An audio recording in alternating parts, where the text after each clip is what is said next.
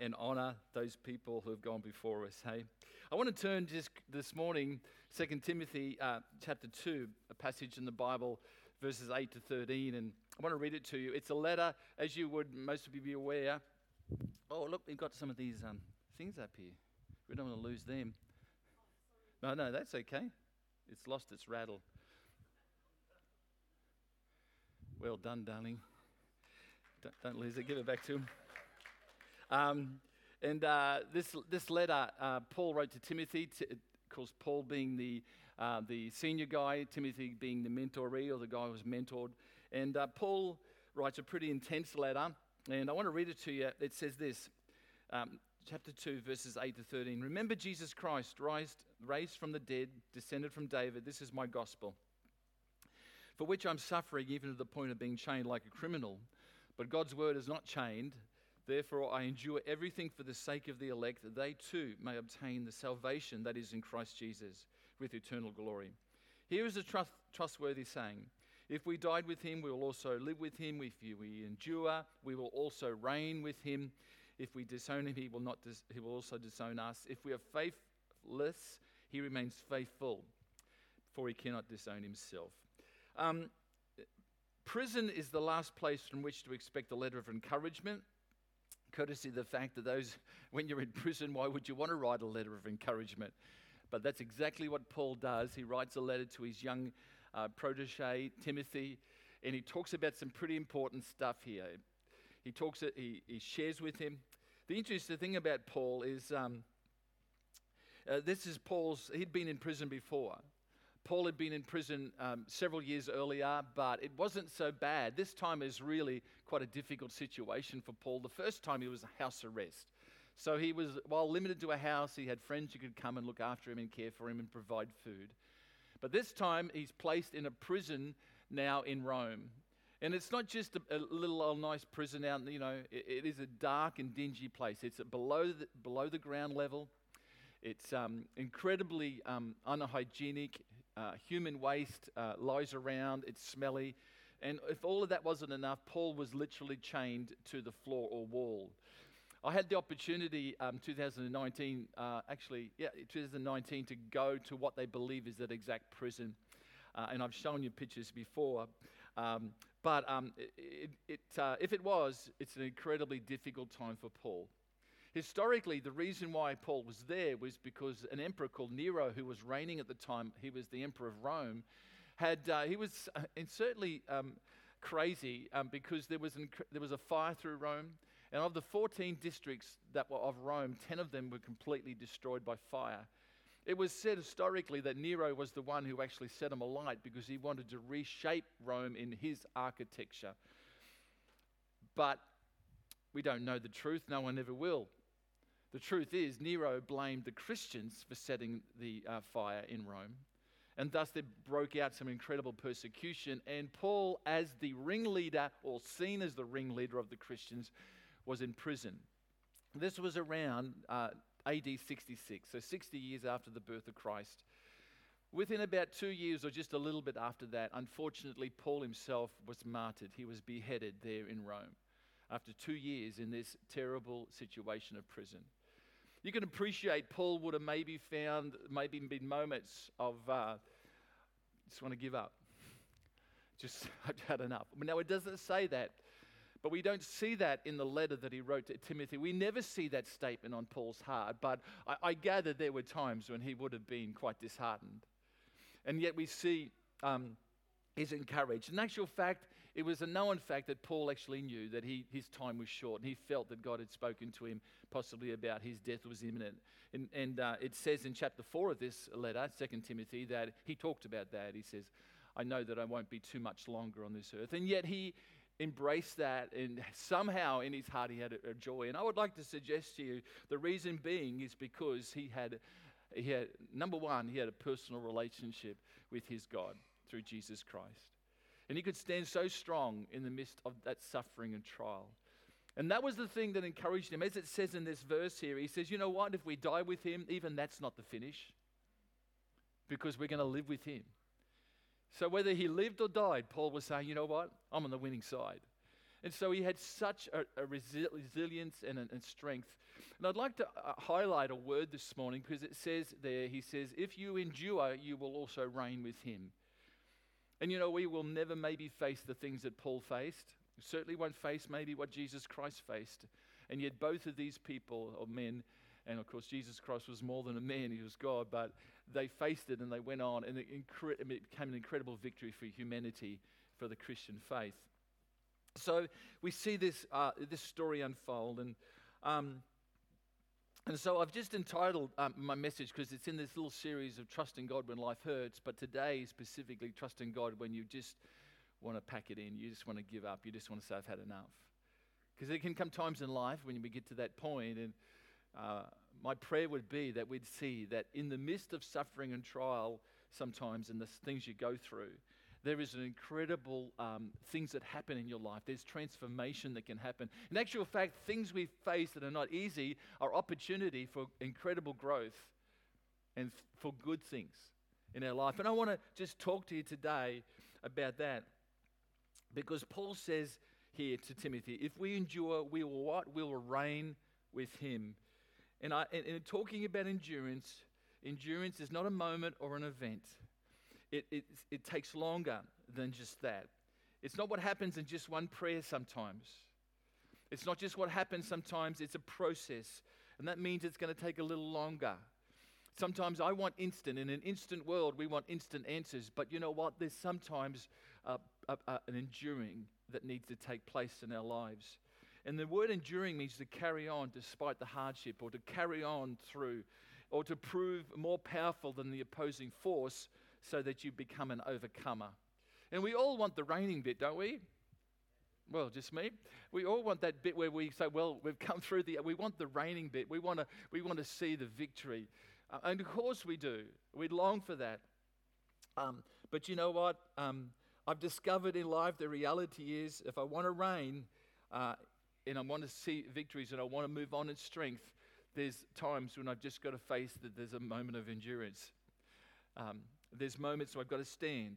And, um, and I want you to understand it's not just by pure chance or something that you get to the point of victory. No, there's, a, there's times of going through stuff, and that's when you get to the end. But it's going through that actually does something. I want you to understand today that, uh, but enduring uh, does something in your life. It, cha- it can change you it can transform you. Because we see in Paul's life it did. We see in Timothy's life. We see many of the, the um, patriarchs of the Old Testament and the disciples and the Christians in the New Testament that they went through stuff, but it just created something of life and health and hope and wonderful things in lives. And you may say, oh, but I thought Christianity was all, you know, was all going to be great and it's all going to be wonderful. No, Christianity was is the reality of it. Life we face some struggles, but as we come through, it's amazing what happens in our life when we do. And so, can I just give you some three things today? What happens when you endure? What happens when you endure? And the number one thing, the very first thing is you become very simple, you just become a better person. You become a better person. Because Paul actually says here in verse 10 to what we read, therefore I endure everything for the sake of the elect. What's Paul saying? He's saying, you know what? There's an incredible good coming out of my suffering. In other words, because of my suffering, other people are going to be encouraged and be willing to stand strong in their Christian faith here in the midst of Rome. Because there was a lot of persecution break out right there. People were getting rid of Christians, persecuting. Nero killed many Christians. He blamed them for the fire in Rome when maybe he was the one who did it. So there was persecution. But Paul says, you know what? There's an incredible good coming out of my suffering because I'm standing up. I'm not going to give in. I'm not going to say, I've had enough. Is I'm going to stand up till the end. I'm going to be here.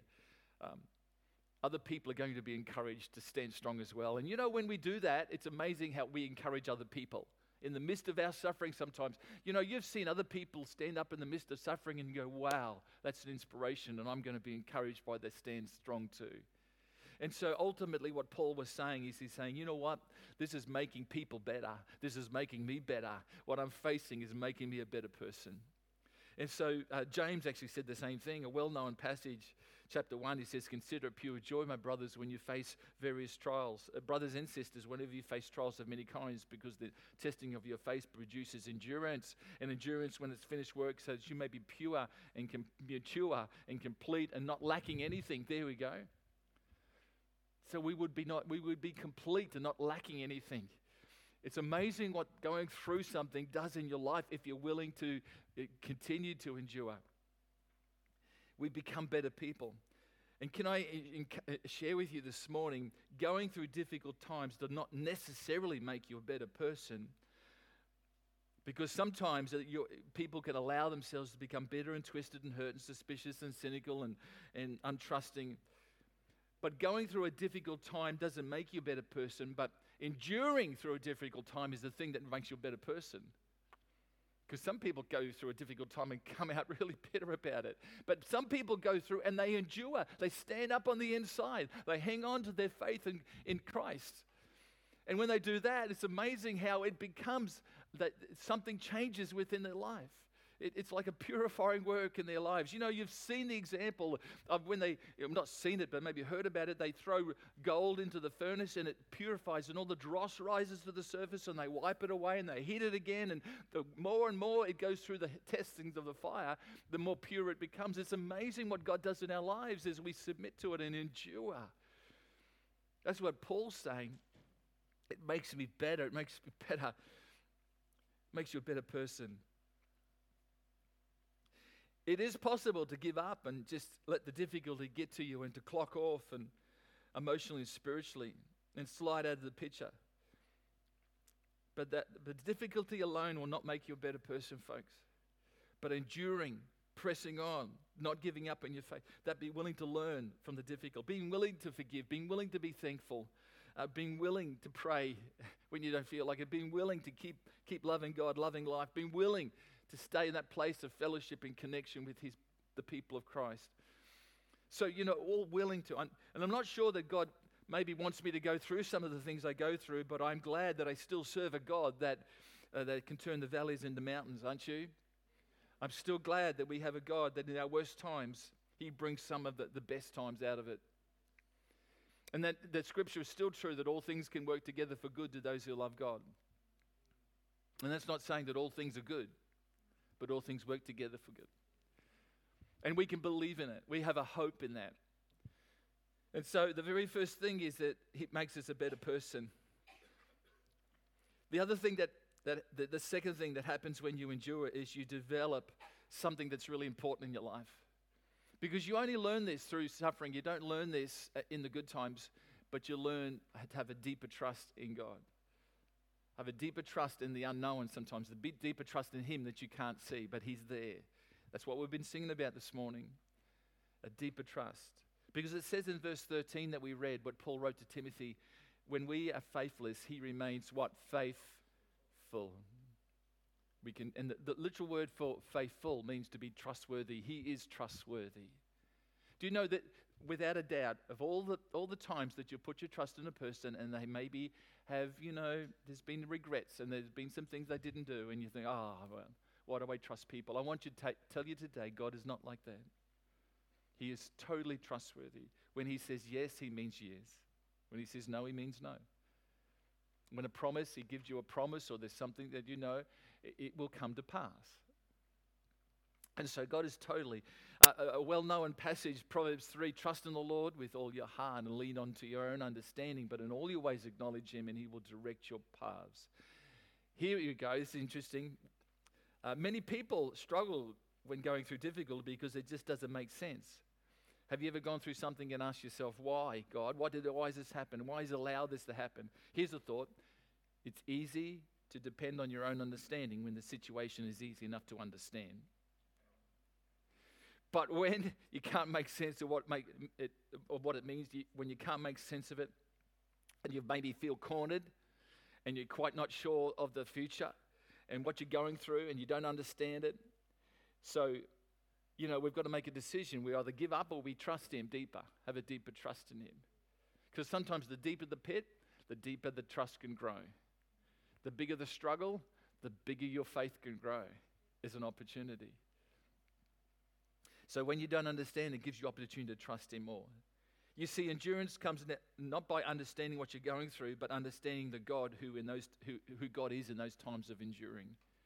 And it, as, as I've already mentioned, when we're faithless, He is faithful. He's the faithful God, the trustworthy God. Understanding that He's still that. He's, and you might say, but, he, but, but this is taking longer than it seems to need to take. This is taking much longer. My prayer is not being answered. That's when trust has got to grow. That's when the trust has got to go deeper. And it's amazing how he can come through. If we are faithless, He remains faithful. He remains faithful. And some of the most interesting situations in life happen sometimes. He is faithful. He is faithful. I was, I was um, in 2019. I had the incredible opportunity with uh, Michelle, my wife, and my uh, youngest daughter Lydia to go to Europe, and we spent about three or so weeks there. And one of our adventures, we, you know, we went to Florence in Italy, and and um, and um, so we we I booked a villa to stay in a villa for about three or four nights outside of Florence, about four kilometres out in the countryside. Because the truth is, you don't want to book something, well, you can, but we, we didn't want to be in the hustle bustle of the city. Um, and we hired a car, which is interesting itself in driving around Europe. but uh, the truth was is that um, this particular day we wanted to travel to uh, Venice, and to do that you had to come into Florence, jump on the train. I didn't want to drive to Venice. There was a fast train, 260, 70 kilometre an hour train that just went straight there, and and you could spend the day in Venice and then come straight back to Florence main train station. So we planned it all out, but we weren't going to drive our little hire car into the middle of Florence. You don't do that as a tourist. I mean, even the locals can struggle. It is it's a lot of traffic and narrow roads and all that type of stuff. And so we parked, I found a park, car park just on the outskirts of Florence, and you can catch a local train to the the major train station. And so that's what we planned. We did that, parked the car. I planned this in, in Australia months beforehand. I planned it meticulously. I had it all sorted out. And uh, so we got to the car park, we jumped on this train, we came into the major train station, we jumped on the major train, we went to Venice for the day, wow, and then we spent this wonderful time in Venice, we come back, and now we're waiting at the just the local train station to catch our train back to the car park where we're going to drive home. And I looked at the sign, I watched it, I, I worked it all out, and my wife is incredibly good. She lets me make my mistakes and without saying anything the first time. and so I said, Lydia and Michelle, we're on. This is the one. We grab it. We took off on this localized train to catch our, to go to our car park. And I realized within five minutes that we were going directly opposite to the direction we needed to go. After about 15 minutes, I said, We've got to get off this train. We're just going further out of the other direction. We jumped off the train in the middle of where I didn't know. It was in busy buildings everywhere. And I thought, and I was frustrated because I had planned this. You know, as a male, you plan it out, you want to, you want to succeed, you want to get the victory, and yet it's all failing, it's all falling apart. And uh, I just felt terrible. I felt disappointed in myself. You know, you might say, just, a, you know, but you know, in a foreign country and think, what am I going to do? So I thought I'll ring up a taxi and we'll get a taxi and we'll take the, the taxi will take us straight to a car park. I rang the taxi company. Well, this precious lady on the other end, her English wasn't good. My Italian was terrible. And, you know, she's trying to, I'm trying to explain to her where I am. I want a taxi to this area. There's a big building, it's got an arch. Is that enough information? Uh, she didn't understand. She finally hung up, which I don't blame her because I was not making sense. And now, so now we've come to another dead end. I'm at, I'm at you know, 15 minutes the other side of Florence. I can't get a taxi. What am I going to do? Let's jump back on the train, the localized train, and go back to the starting point. So we did that, jumped on the train, eventually, local little train, went back to the start. We're at the beginning again. This time I let Michelle look at the sign. and together we made a decision the other direction. Wasn't difficult we finally jumped on the train, got to, we got on the right train, found, got to the car park, found our car. Now it's now like three hours later, and uh, we're hungry. We jumped in our car. Before we went back out of Florence, we found a McDonald's. When in doubt, eat McDonald's. Um, so we went to a McDonald's, and uh, I went inside. I am frustrated with myself. You know, when you get frustrated with yourself, you get grumpy with everybody else. Come on. So I'm frustrated about being grumpy with, my, with other people. Anyway, I went to the counter. I tried to order, and the, and the young Italian lady, young lady behind there. She said, No, no, no, no, go. I said, What? She said, Go over there, screen, screen. Order on the, you know, you go to McDonald's, you've got to order on the screen now. I thought, Okay, I understand. My English isn't that, my Italian isn't that good. I went over to the screen, I ordered everything. 25 euro, whatever it was. I paid for it there. I got the, I got the receipt ticket. I come back, I'm waiting, waiting, waiting, waiting. Nothing's happening. I'm thinking, gee, they, you know, five, ten minutes later, they haven't got our meal. I went up to the counter and they said to the young lady, a meal, a meal, a meal. She said, oh, oh, oh, okay. And she looked up and they finally prepared it and brought, no, obviously busy. They prepared it and she said, that'll be 25 euro. I said, no, no, no, I paid it. 25 euro. I paid it already. I thought, get the receipt. I paid, whipped out the receipt. I showed her. She goes, oh, but, mm, mm, mm. and after a while, something got through to her, um, and, uh, and uh, I was determined not to pay it a second time, okay?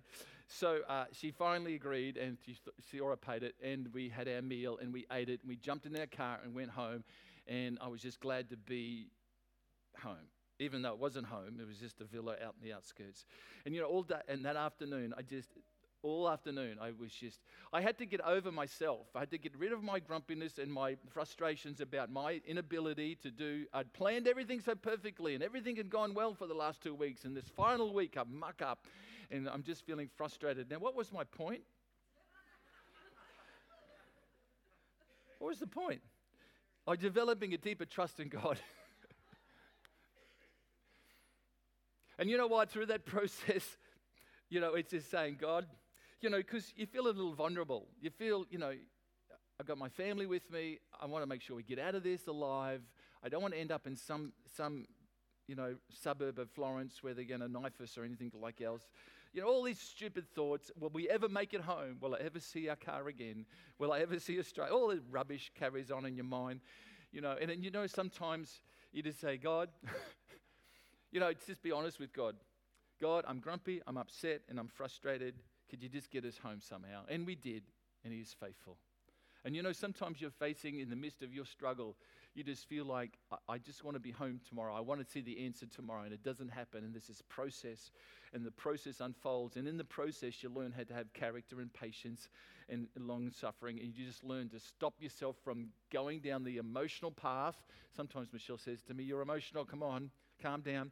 And you know, she's right. I just got to pull myself back and say, come on, let's just think this through. Because the emotional moments of anxiety or worry, you never think straight. And, the, and it's a growing time of, uh, of trusting in our Heavenly Father in those moments. And some of us feel like we're on the wrong train, the wrong place. But you know what? Just be patient because you know what? Get off that train and just trust Him that He'll get you home. It's a trust. Here's the last thing. We'll finish with this. Wow. The last thing, anything, why, what happens when you endure? You know, it's really simple thought. You've got to learn to hold your nerve. You learn to hold your nerve. Often between the promise of God or the breakthrough, there's the part in the middle. It's like the delay time, it's the waiting time. It's like the promise time. It, it, I like the promise time. I, I, li- I, love it when someone comes up to me and gives me, a guest speaker gives you a word of encouragement, or in my devotions, I get this incredible revelation. I love those moments, or the miracle happens, or the answered prayer happens.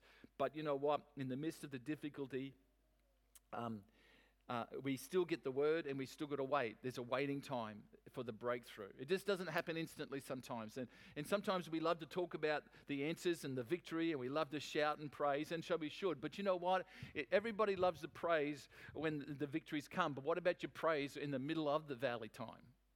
In the middle of that moment?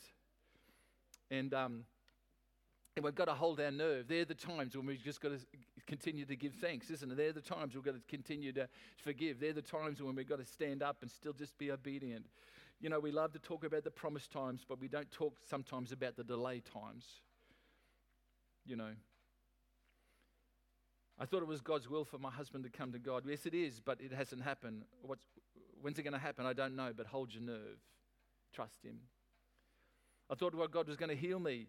Well, He does. He wants to. Will it happen? I don't know, but, you know, when's it going to happen? I don't know, but just hold your nerve. I thought my children are going to come to God. Yeah, they are, but you know, when? I don't know, but just don't give up. Hold your nerve.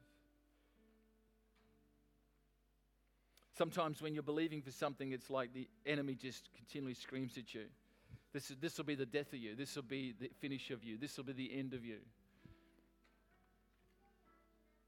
But you know what? It's time to hold your nerve. It's time to go deeper with your trust in Him.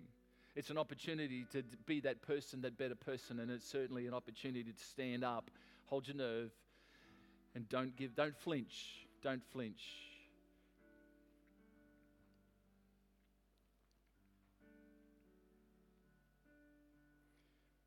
Notice it says we, as we have the team come up, we, we, we're not just, we will not just reign, but we'll reign with him.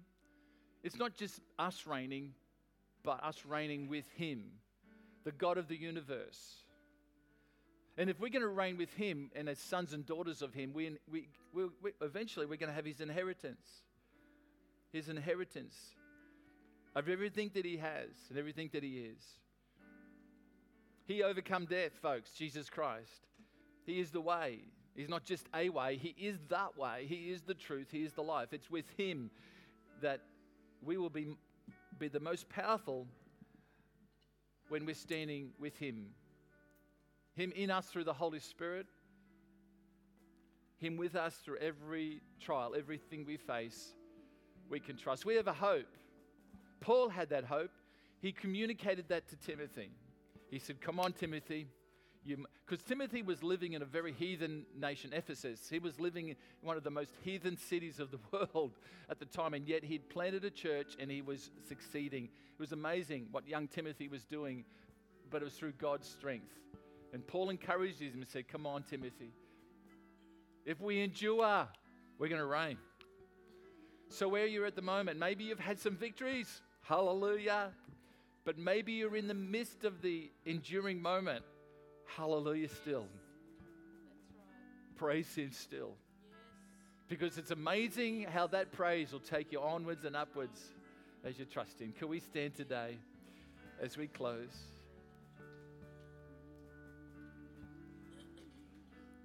I love you just to, uh, as we come today, just for a moment, let's just um, worship right now. Thanks, guys.